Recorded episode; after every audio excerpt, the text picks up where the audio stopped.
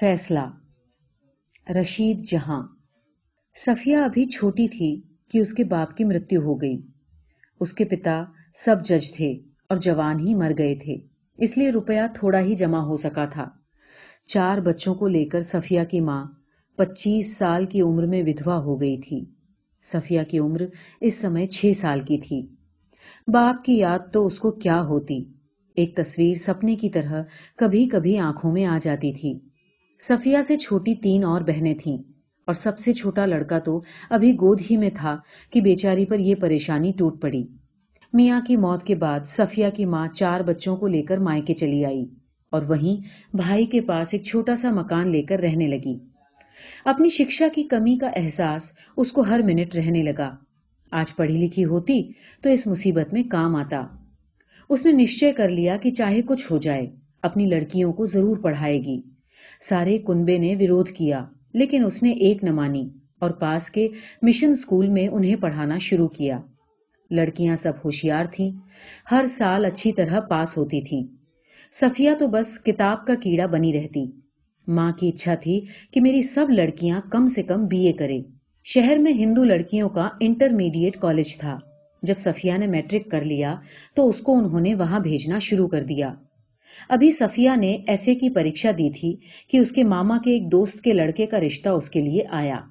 لڑکا deputy superintendent police تھا۔ خاندان بھی کھاتا پیتا تھا۔ ماما اپنی لڑکی کی سگائی کر چکے تھے۔ اتہ بہن سے کہا کہ لڑکا اچھا ہے۔ اگر تمہاری اچھا ہو تو میں صفیہ کے لیے کوشش کروں۔ بہن کو بیٹی کے بی اے کرانے کی دھن لگ رہی تھی۔ سو انکار کرنے لگی۔ لیکن بھائی بھابھی اور دوسرے رشتے دار پیچھے پڑ گئے۔ کہ کیا غزب کرتی ہو؟ ایسا لڑکا کہاں مل پاتا ہے؟ تمہارے سر پر ہاتھ رکھنے والا ہو جائے گا۔ ایک لڑکی کی اچھی جگہ بات طے ہو جائے تو دوسروں کے لیے راستہ کھل جاتا ہے۔ اور پھر تمہاری تو تین تین بیٹیاں ہیں۔ کچھ تو بدھی سے کام لو۔ خود تو اولاد کے ساتھ دشمنی نہ کرو۔ لڑکی اٹھارہ سال کی ہو گئی اور پڑھ لکھ بھی گئی۔ خدا نہ کرے، اب سب پر ہی برا سمے تھوڑے نہ آتا ہے۔ جب میاں اچھا نوکر ہوگا تو پھر اس کو نوکری کیوں کر کرنی پڑے گی؟ سب لوگوں نے سمجھا بجھا کر صفیہ کی ماں کو راضی کر لیا۔ منگنی ہو گئی۔ ادھر ایف اے کی پریکشا اس نے دی۔ حسن مرزا سورت شکل کے ذرا اچھے آدمی تھے۔ ساتھ ہی خوش مجاز اور سشیل سوبھاؤ کے بھی تھے۔ جو ملتا مگدھ ہو جاتا۔ صفیہ تو انجان لڑکی تھی۔ مرزا اس کے خالی دل پر ہر طرف چھا گئے۔ مرزا بھی اس کو دیکھ کر خوش ہو گئے۔ صفیہ جس نے کبھی آدمی کی جھلک بھی نہ دیکھی تھی۔ اس کے سامنے کیول آدمی کی کسوٹی کتابی تھی۔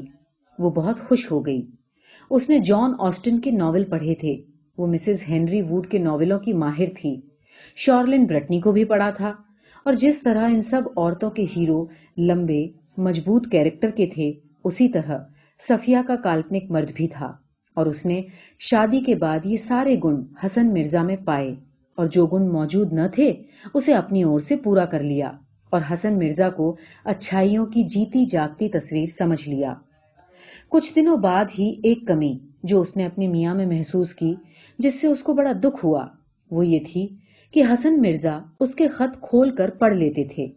اس کی پرنسپل مس مارٹین نے اس کو بتایا تھا کہ یہ بہت ہی کمینی حرکت ہے کہ کوئی انسان یہ بات کرے تو وہ شرافت کی کسوٹی سے گر جاتا ہے۔ شروع شروع میں تو وہ چپ رہی، پر جب ہر بار وہ یہی بات دیکھتی تو ایک دن اس نے کہا، حسن، آپ میرے خط کھول لیتے ہیں۔ اچھا کرتے ہیں، لیکن اگر مجھ سے پوچھ کر کھولتے تو میں اجازت دے بھی دیتی۔ آپ خود ہی اس دن کہہ رہے تھے کہ عورت کا اپنا ایک الگ ویکتو ہوتا ہے۔ کم سے کم مجھ کو تو یہ عادت عجیب سی لگتی ہے۔ اما نے بھی کبھی میرے خط نہیں کھولے۔ بیوی کا سنجیدہ چہرہ دیکھ کر حسن مرزا حیران رہ گئے۔ انہوں نے کسی بری نیت سے خط نہیں کھولے تھے۔ ایک ہندوستانی عادت ان میں تھی کہ کسی کا خط پڑھ لینے کو وہ برا نہ سمجھتے تھے۔ ان کے خاندان میں تو کوئی خط پرائیویٹ ہوتا ہی نہ تھا۔ ان کے چچا نے ایک بار بھتیجی کا خط جو اس نے اپنے میاں کو لکھا تھا کھول کر پڑھ لیا اور پھر وہ آفت اٹھائی تھی کہ بس اور پڑھاؤ لڑکیوں کو اردو۔ یہ دیکھو کیا آشکانہ خط لکھا ہے۔ سارے گھر بھر کو وہ خط پڑھوایا گیا اور لڑکی کمبخت کا تو رو رو کر برا حال تھا۔ اس دن سے اس نے میاں کو خط ہی نہ لکھا۔ اس کے باپ بہت آزاد خیال کے تھے اور ولایت رہ کر آئے تھے۔ جب حسن نے صفیہ کا پردہ توڑوا دیا تھا، تب بھی انہوں نے کچھ نہ کہا اور وہ بھی سب کے خط کھول لیتے تھے۔ حسن جھیپ گیا، معافی چاہی اور کہا کہ میری نیت صفیہ بری نہیں تھی، عادت بری ہے، معاف کرو۔ سچ، کوئی اور خیال نہیں تھا۔ صفیہ خوش ہو گئی اور کہنے لگی، میں آپ کو خوشی سے اجازت دیتی ہوں کہ آپ ضرور پڑھ لیں۔ میں نے تو بس ایک اصول والی بات کہی تھی۔ لیکن حسن مرزا نے بیوی کا خط پھر نہ کھولا۔ حسن مرزا تاش کے دھنی تھے، برج بہت کھیلتے تھے۔ صفیہ کہتی تھی کہ یہ جوا ہے۔ وہ کہتے کہ ہاں ہے، لیکن اس میں ہم تمہاری بات نہیں مانیں گے۔ صفیہ کہتی، تو آپ شہر میں جو جوئے کے اڈے ہیں، انہیں کیوں پکڑتے ہیں؟ اس میں اور آپ میں کیا فرق ہے؟ حسن مرزا نے بہت فرق سمجھانے کی کوشش کی کہ وہ جوا تو اڈوں پر ہوتا ہے، اور کس طرح یہ اڈے والے بے ایمان ہوتے ہیں، لوگوں کو ٹھگتے ہیں۔ ان کی روزی روٹی صرف اسی اڈوں کے پیسوں پر ہے۔ صفیہ کا جواب تھا کہ وہ اڈوں پر جوا کھیلتے ہیں اور آپ کلب میں۔ وہ انگریزی شبد ہے اور یہ ہندوستانی۔ ٹھگنے کے بارے میں تو آپ خود ہی کہتے ہیں کہ ڈاکٹر صاحب اور دو ایک وکیل ہیں جو بہت بے ایمان ہیں اور وکیل رام ناتھ کی روٹی کا سہارا یہی برج ہے۔ مجھے تو دونوں میں کوئی انتر نظر نہیں آتا کہ وہی بات آپ لوگ کریں تو کچھ نہیں اور دوسرے کریں تو انہیں آپ پکڑ لیں۔ حسن مرزا نے ہنس کر کہا بیوی جان ہم برج کھیلنا نہیں چھوڑیں گے۔ ٹھیک ہے۔ خیر، یہ آپ کی ہٹ دھرمتا ہے، ورنہ اصول سے تو آپ کے کلب کے جوئے اور اڈے کے جوئے میں ایک ہی بات ہے۔ ہاں دونوں جوئے ایک دوسرے کے رشتے دار ہیں۔ یہ تو آپ مانتے ہیں نا؟ ہاں مانتا ہوں۔ حسن مرزا نے ٹالنے کے لیے کہا، تو جب آپ مانتے ہیں تو وہی بات کرتے کیوں ہیں؟ حسن مرزا نے لاجواب ہو کر بیوی کو گود میں لے کر بھینچ لیا۔ اور جب اس کے منہ کو اپنے ہوٹھوں سے بند کر لیا تو صفیہ کی آواز کہ جب ایک بات سمجھ میں آ جائے تو پھر کوئی اس کے خلاف کیسے چل سکتا ہے؟ پوری طور پر باہر نکلنے ہی نہ دی اور پھر اٹھ کر کلب چلے گئے۔ شہر میں ہندو مسلمان کے فساد کا ڈر تھا۔ ہر گھر میں اسی بات کا چرچا تھا۔ چپے چپے پر پولیس کا پہرا تھا۔ حسن مرزا بھی دن رات لگے ہوئے تھے۔ کھانے پر آ گئے، پھر چلے گئے۔ رات کو گشت لگاتے۔ صفیہ کی سمجھ میں نہ آتا کہ یہ ہندو مسلمان آخر کار لڑتے کیوں ہیں۔ وکیل برج لال جو حسن مرزا کے دوست تھے اور صفیہ کو بھابھی کہتے تھے، اس کو سمجھانے کی کوشش کرتے کہ یہ سب دوش انگریزوں کا ہے۔ حسن مرزا کہتے تھے، یار، جب ہم ودیارتھی تھے تو خدر پہن کر گھومتے تھے۔ اب آٹھ سال نوکری کر کے معلوم ہوا کہ سب بیکار کی باتیں ہیں۔ ہم خود ہیں ہی ایسے، مندر اور مسجد کی اینٹوں پر ایک دوسرے کا خون بہانے والے۔ صفیہ پوچھتی کہ آخر کبھی تو یہ دویش شروع ہوا ہوگا اور اس کے شروع ہونے پر کوئی نہ کوئی وجہ تو ضرور رہی ہوگی۔ برجلال کارن انگریزوں کا راج بتاتے۔ مسز برجلال دبے شبدوں میں مسلمانوں پر سارا دوش تھوپنے کی کوشش کرتی۔ سلطان حسن، ایک اور وکیل جن کا آنا جانا بھی حسن مرزا کے یہاں تھا، تیز ہو کر مسز برجلال کی بات کاٹ کر ہندوؤں کو ملازم ٹھہراتے اور حسن مرزا دونوں کو دوشی ٹھہراتے۔ اس بھول بھلیا سے باہر نکلنے کی صفیہ کوشش کرتی۔ دیکھیے، میں تو ہندو مسلمان فساد کو ایک بیماری خیال کرتی ہوں۔ جس طرح میری بچی رضیہ کو ابھی دو مہینے پہلے ملیریا ہو گیا تھا، میں تو سمجھتی ہوں اسی طرح ہندوستانی سماج میں ہندو مسلمان فساد بھی ایک بیماری ہے۔ میں تو ڈاکٹر صاحب کی جان کھا گئی تھی کہ ملیریا کیا ہے، کیوں ہوتا ہے، کیا علاج ہے، وہ چاہے اوب گئے ہوں۔ لیکن میں نے تو ان کی ڈاکٹری کی کتابیں تک لے کر پڑھ ڈالی۔ تب کہیں جا کر مجھ کو چین آیا اور اب انشاءاللہ میں بھی دیکھوں گی کہ ملیریا رضیا کو پھر کس طرح ستائے گا۔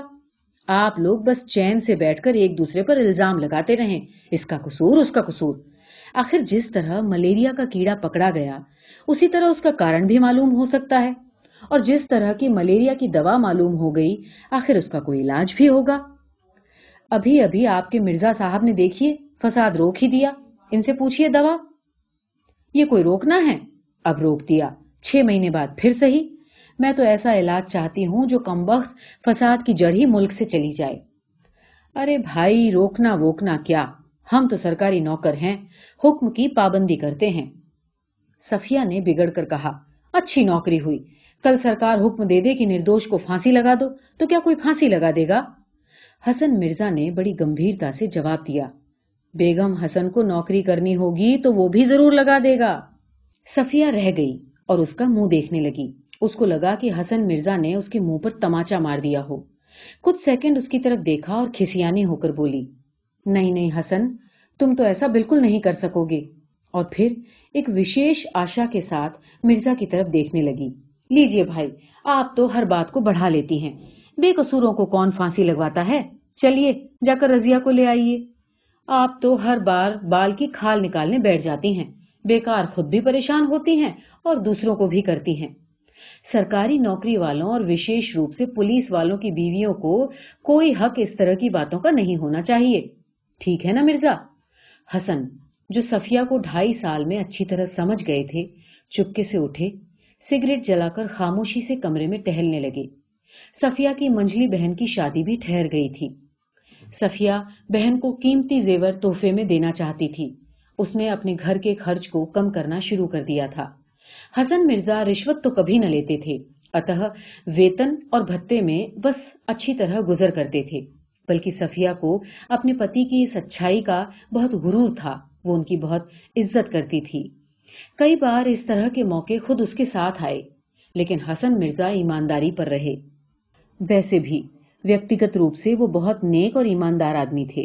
سرکاری چپراسی جو ملے تھے، ان میں ایک کو وہ دس روپے مہینہ دیتے تھے۔ جب گھر کا کام کرنے دیتے تھے، دوسرا چپراسی کیول سرکاری کام کرتا۔ شادی کے بعد پہلی سردی میں تو صفیہ گربوتی تھی۔ پھر رضیہ پیدا ہوئی تو وہ ماں کے یہاں رہی اور مرزا کے ساتھ دورے پر نہ جا سکی۔ اس کو گاؤں کی سینری سے بہت دلچسپی تھی اور گاؤں صرف اس نے ریلوں سے دیکھا تھا۔ اور اب وہ ان کو قریب سے جاننا چاہتی تھی۔ دوسرے سال جب حسن دورے پر جا رہے تھے تو اپنی بیوی بچوں کے ساتھ گئے۔ صفیہ بہت خوش تھی۔ ایک تو موسم بہت اچھا تھا اور دوسرے حسن کو برج نہ ملتا تھا، تو زیادہ سمے دونوں کا ساتھ گزرتا۔ ہر جگہ سے دوسری جگہ جانے تک بیل گاڑیاں کلی، لاری، جس چیز کی آوشکتا ہو، سمے سے پہلے حاضر ہو جاتی۔ مرغی، انڈے، گھی، دودھ، کسی چیز کی کمی نہ تھی۔ اس شان اور شوکت کو دیکھ کر صفیہ بہت پریشان تھی کہ حسن سارا روپیہ بیکار خرچ کر دیں گے، تو وہ بہن کے لیے کچھ نہ خرید سکے گی۔ اس نے حسن سے کہا، ان سب کی کیا ضرورت ہے؟ حسن نے کہا، یہ سب اب تمہارے ہاتھ میں ہے تھانے دار سے جو کہو گی، وہی تو لائے گا۔ صفیہ نے تھانے دار کو بلا کر حساب مانگا تو وہ کہنے لگا، بیگم صاحب، میری تو یہ خوشی تھی کہ آپ پہلی بار ہمارے علاقے میں آئی ہیں۔ میرا دل چاہتا تھا کہ آپ میری ہی مہمان رہتی۔ صفیہ کے کہنے پر وہ تیار ہو گیا کہ وہ حساب دے دے گا۔ صفیہ نے کہا، آپ روز مجھ سے پوچھ کر چیزیں منگوایا کیجیے اور روز کا حساب دے دیا کیجیے تھانے دار نے کہا، بیگم صاحبہ، یہ میرے لیے ذرا مشکل ہے۔ میں انت میں اکٹھا کر لوں گا۔ آپ کو جس چیز کی ضرورت ہو، آپ چپراسی کے ہاتھ کہلا بھیجیں، حاضر ہو جائے گی۔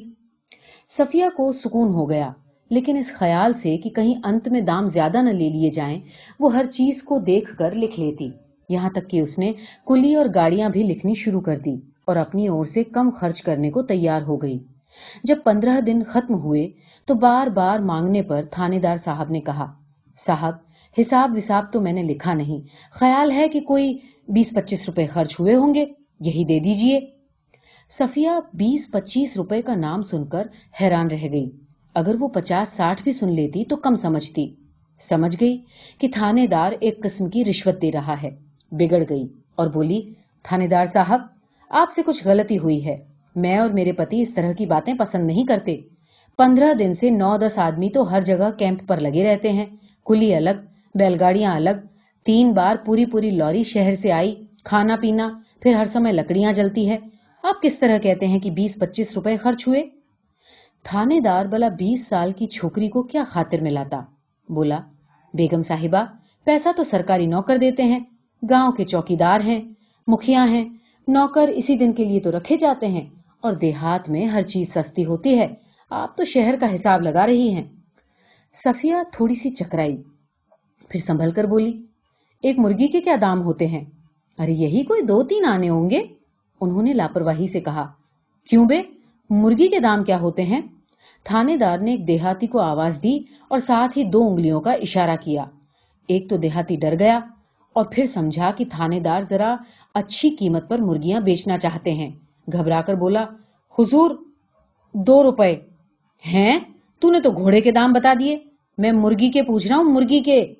اس نے تھانے دار صاحب کی پھر سے دو انگلیاں دیکھی اور پھر سمجھ کر بولا، صاحب، دو آنے۔ صفیہ ہنس پڑی۔ تھانے دار چپ ہو گئے، لیکن اس کو بھی بات کی تہ تک جانے کی عادت تھی۔ وہ بولی اچھا تھانے دار صاحب میں ابھی معلوم کر کے دیہاتوں کی قیمتوں کا پتہ بتا دوں گی۔ یہ کہہ کر گاؤں جو پاس ہی میں تھا، اس کی اور چلی۔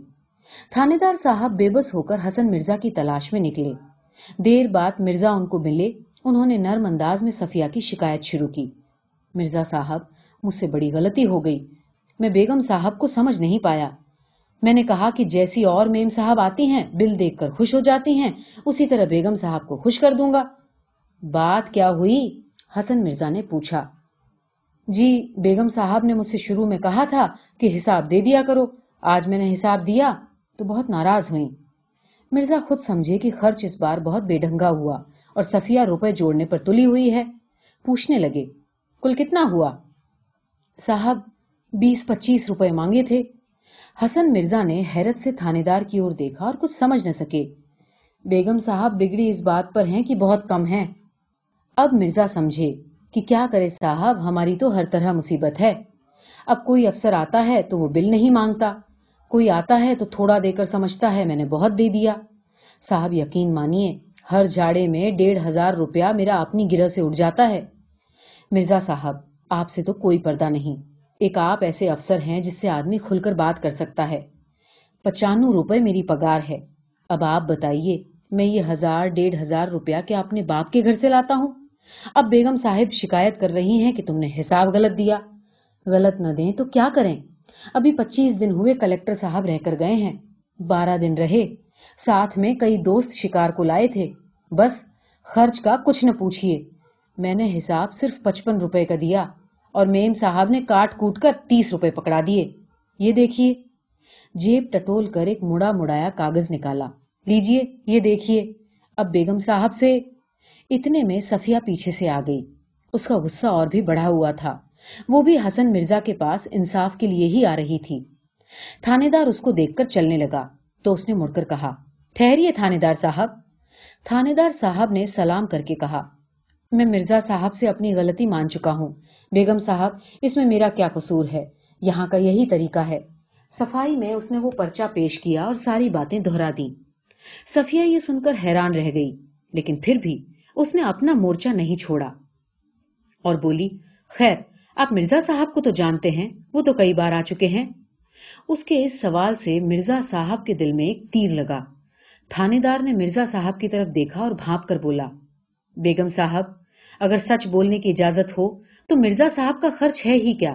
ایک چڑیا ماری، بھون کر کھا لی، اور رہا ادھر سے ادھر آنے جانے کا خرچ، وہ تو ایک جگہ ٹک گئے تو ٹک گئے، گھوڑا لیا، گھوم آئے۔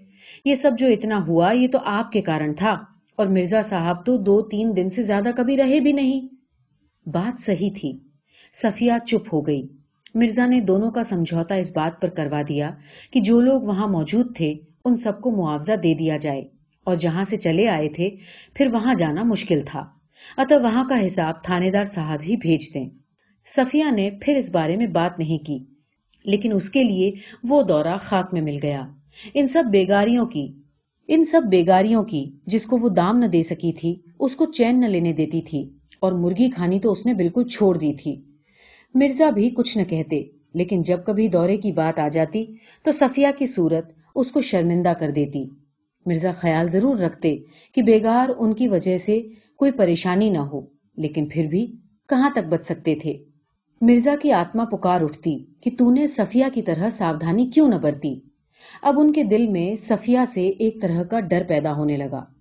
پولیس کی نوکری میں تو اتنے زبردست اصول کس طرح نپ سکتے تھے؟ اب ایک موٹر والے نے ان سے موٹر ٹھیک کروانے کے دام نہیں لیے۔ انہوں نے جیل تک کی دھمکی دے دی۔ نواب ظفر علی ہر ڈپٹی کو ہر سال کم سے کم آم اور میوہ ضرور بھجواتے۔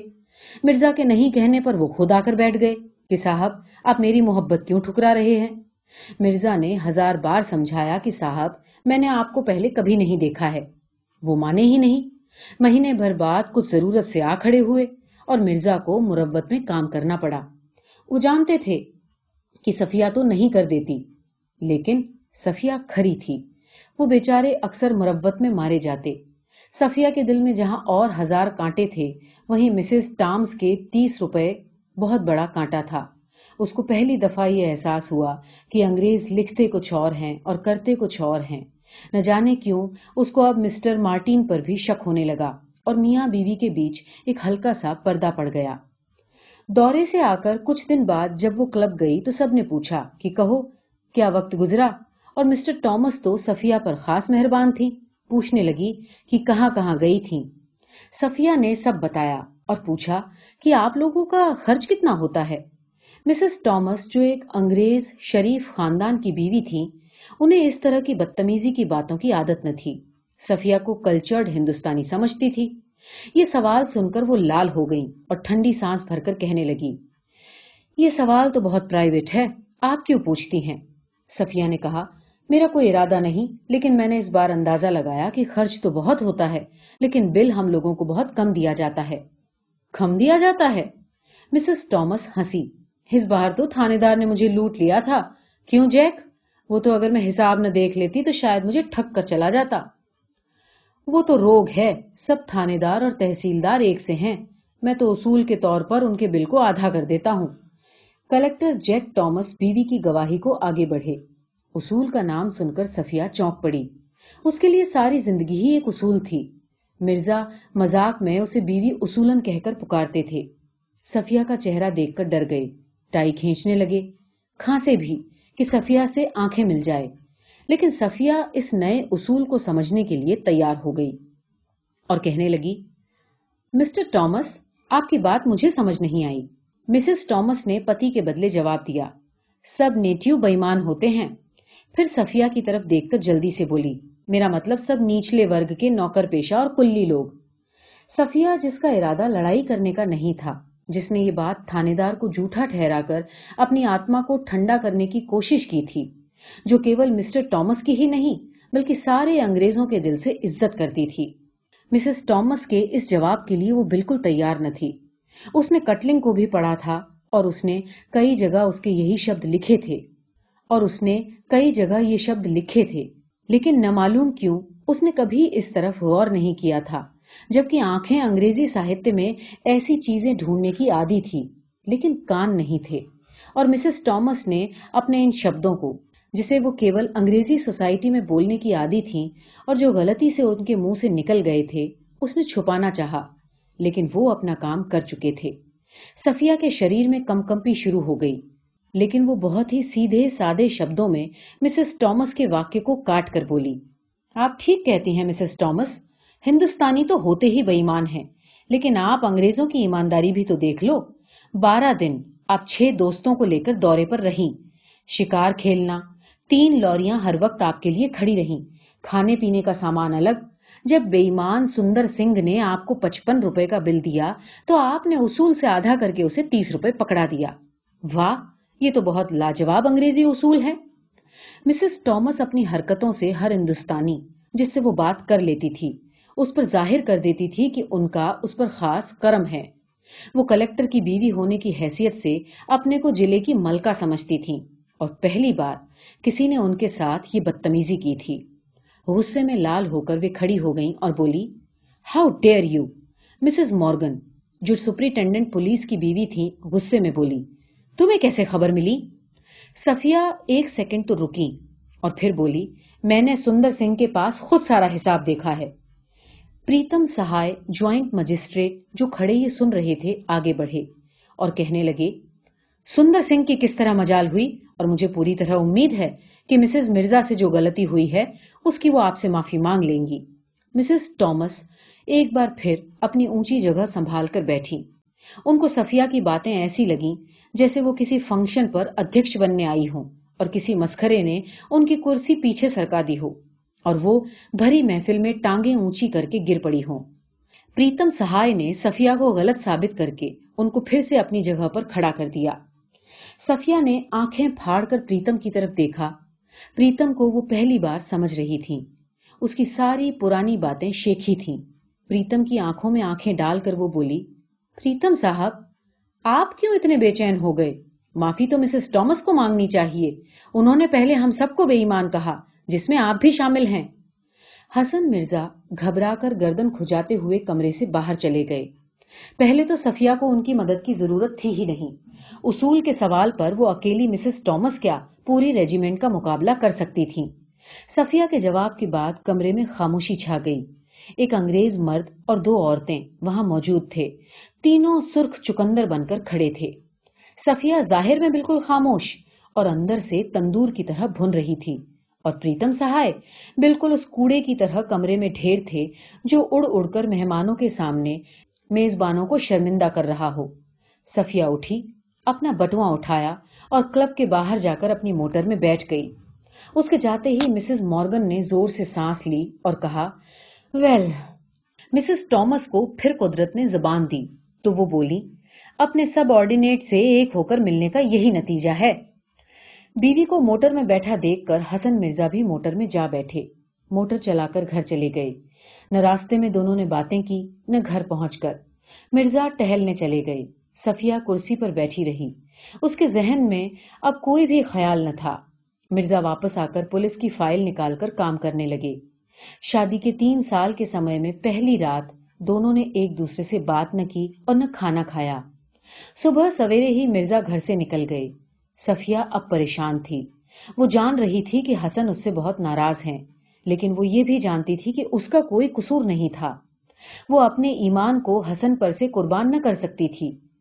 حسن نے دوپہر کو بھی کھانا نہیں کھایا، نہ معلوم کہاں رہا۔ شام کو برجلال ان کی بیوی اور سلطان آ گئے۔ بات کلب سے کچھ کچھ باہر نکل چکی تھی۔ وکیلوں کے بار میں بھی اس پر گپ چپ باتیں ہوئی کچھ لوگ مسز ٹامس سے غصہ تھے، کچھ پریتم سہائے سے۔ اور سب نے اس بات کو دیکھنا چاہا کہ اتنی بڑی بات ہو گئی، اس کا حسن مرزا پر کیا اثر تھا؟ سندر سنگھ کے سماپت ہو جانے میں تو کوئی شک ہی نہیں تھا۔ صفیہ کا منہ دیکھ کر، جس پر چوبیس گھنٹے کے فاقے کا اثر تھا، کسی کی ہمت نہ ہوئی کہ بات کو دہراتا۔ ادھر ادھر کی باتیں ہو رہی تھی کہ حسن مرزا آئے اور آتے ہی صفیہ پر برس پڑے۔ بس، ہو گئی خوش؟ لڑ کر ایک قلعہ اپنے چاروں طرف بنا لیا؟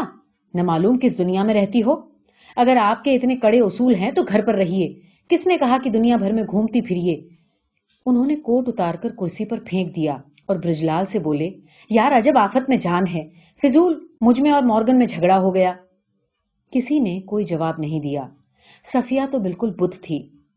مرزا ایک کرسی پر بیٹھ گئے۔ رومال سے پسینہ پہنچا اور کہنے لگے یہ گھر میں بیٹھی بیٹھی ایمانداری، سچائی آدی کے اصول چھانٹا کرتی ہے۔ یہ کیا جانے کہ ہم لوگ کس مصیبت میں پڑھ کر کام کرتے ہیں؟ ہاں بہن، ہم عورتوں کو کیا؟ باہر مرد کچھ بھی کریں۔ مسز برجلال، جنہیں ٹھیک سے خبر نہ تھی کہ معاملہ کیا ہے، انہیں سمجھانے لگی۔ صفیہ کو سب نے مل کر چور بنا دیا۔ وہ اپنے کو اس خرگوش کی طرح محسوس کرنے لگی جو بے قصور ہوتا ہے۔ پھر بھی شکاری اسے چاروں اور سے گھیر لیتے ہیں۔ خود تو لڑ کر آ گئی میرا تو خیر جو ہوگا سو دیکھا جائے گا۔ اس غریب سندر سنگھ کو تو بالکل برباد کرائی آج مورگن کہہ بھی رہا تھا کہ سندر سنگھ، کیا مورگن سے تمہاری باتیں ہوئی برجلال نے پوچھا، باتیں ہوئی مرزا ہنسا، تین بجے دفتر پہنچا تو مورگن کا ایک پرچا رکھا تھا کہ مہربانی سے مجھ سے آ کر ملیں۔ اس کے گھر گیا کہ ایک گھنٹہ مجھ کو بدماش نے کھڑا رکھا اور پھر کہنے لگا کہ بہت افسوس ہے کہ تمہاری بیوی اور مسز ٹامس میں جھگڑا ہو گیا۔ میں نے کہا کہ مجھے بھی افسوس ہے۔ تو کہنے لگا کہ مسز ٹامس امید کرتی ہیں کہ تمہاری بیوی ان سے معافی مانگیں گی۔ میں نے کہا کہ یہ عورتوں کی باتیں ہیں۔ مسز ٹامس کو جو کہنا ہے میری بیوی سے کہیں۔ آپ کو اور مجھ کو اس میں بیچ میں بولنے کی کیا ضرورت؟ تو جھلا پڑا۔ کہنے لگا کہ میں نے ہی نہیں، بلکہ سب افسروں نے تمہیں کبھی چھوٹا نہیں جانا اور برابر کا سمجھ کر ملے ہیں۔ لیکن تم کو اپنی جگہ نہیں بھولنی چاہیے۔ مسز ٹامس ہی نہیں۔ میں بھی یہی سمجھتا ہوں کہ تمہاری بیوی کو معافی مانگنی چاہیے۔ میں نے کہا کہ آپ مجھ کو، ارتھارت جو آپ کہہ رہے ہیں، ایک حکم کی صورت میں لکھ کر دے دیجیے۔ اگر مجھ کو نوکری کرنی ہوگی تو میں معافی مانگ لوں گا۔ میری بیوی سرکاری نوکر نہیں ہے اور نہ مسز ٹامس سرکاری افسر۔ بس بھنا کر کھڑا ہو گیا اور کہنے لگا کہ مرزا، تمہارے لیے اچھا نہ ہوگا۔ تو میں نے کہا کہ ٹھیک ہے، جو ہوگا دیکھا جائے گا۔ اتر بہت سخت باتیں ہوئی پھر مرزا سر پکڑ کر بیٹھ گئے نو سال کی نوکری میں ایسا کبھی نہ ہوا تھا۔ پھر خاموشی چھا گئی۔ مرزا اٹھے اور آواز دی کہ چائے لے آئے۔ وہ ٹہلنے لگے۔ کبھی سگریٹ جلاتے، کبھی پھونک دیتے۔ پھر بولے، ان انگریزوں کو تو کبھی منہ لگانا ہی نہیں چاہیے۔ ارے بھائی، تمہاری بلا سے یہ کچھ دیں یا نہ دیں؟ تم سے کیا؟ تم اپنا حساب رکھو۔ تمہیں کیا؟ کوئی دس دے یا سو دے؟ مسز ٹامس نے پہلے ہندوستانیوں کو بےمان کہا تھا۔ صفیہ نے بڑی کوشش کر کے بڑی مشکل سے کہا، مرزا نے اس کا کوئی جواب نہ دیا۔ تو کیا آپ چاہتے ہیں کہ میں مسز ٹامس سے معافی مانگوں؟ کون کہتا ہے کہ تم معافی مانگو؟ مرزا ایک بار پھر برس پڑے، چائے آ گئی۔ نوکر تو مکھن لے آیا۔ مرزا چائے بنا کر پینے لگے۔ نہ مہمانوں کو پوچھا، نہ بیوی کو۔ کچھ عجب موقع تھا، سب چپ تھے۔ سلطان حسن نے خاموشی کو توڑا اور کہا، چلو اب۔ تینوں دھیرے سے اٹھ کر چلے گئے۔ باہر برامدے میں آ کر برجلال نے کہا، دیکھو یار سلطان، یہ باتیں باہر نہ نکلے۔ بیچارے کے لیے اور برا ہو جائے گا۔ سلطان نے بھی اپنا سر ہلا دیا۔ مرزا نے چائے پی اور توس کھائے۔ پیٹ میں گرمی پہنچی تو دماغ ٹھنڈا ہوا، ہوش آیا۔ بیوی کی صورت کی طرف دیکھا تو وہ چپ بیٹھی دروازے سے باہر گھور رہی تھی۔ چہرہ، کھانا پینا بند کرنے کے کارن پیلا ہو رہا تھا۔ مرزا نے انگریزی میں کہا سفیا یہاں آؤ۔ سفیا اٹھی اور زمین پر پیر موڑ کر حسن کی گود میں سر رکھ کر پھوٹ پھوٹ کر رونے لگی۔ مرزا نے اسے اٹھا لیا اور کہا، ایک تو لڑائی، اب روتی ہو، رونے کی کیا بات ہے؟ حسن، میں اپنے گھر چلی جاؤں گی، آپ کو میری وجہ سے تکلیف ہوئی۔ سفیا نے سسکیاں بھرتے ہوئے کہا، میں اب چلی جاؤں گی۔ کہاں؟ کیا آپ سچ مچ سوچتے ہیں کہ میں نے غلطی کی؟ ہاں بات تو تم نے چھیڑی تھی۔ لیکن میرا ارادہ تو وہ پچپن کی بات کرنے کا تھا ہی نہیں۔ وہ تو جب انہوں نے سارے ہندوستانیوں کو بےمان کہا تو مجھے غصہ آ گیا۔ تھوڑی دیر ٹھہر کر۔ تو کیا آپ سچ مچ سمجھتے ہیں کہ مجھے معافی مانگنی چاہیے؟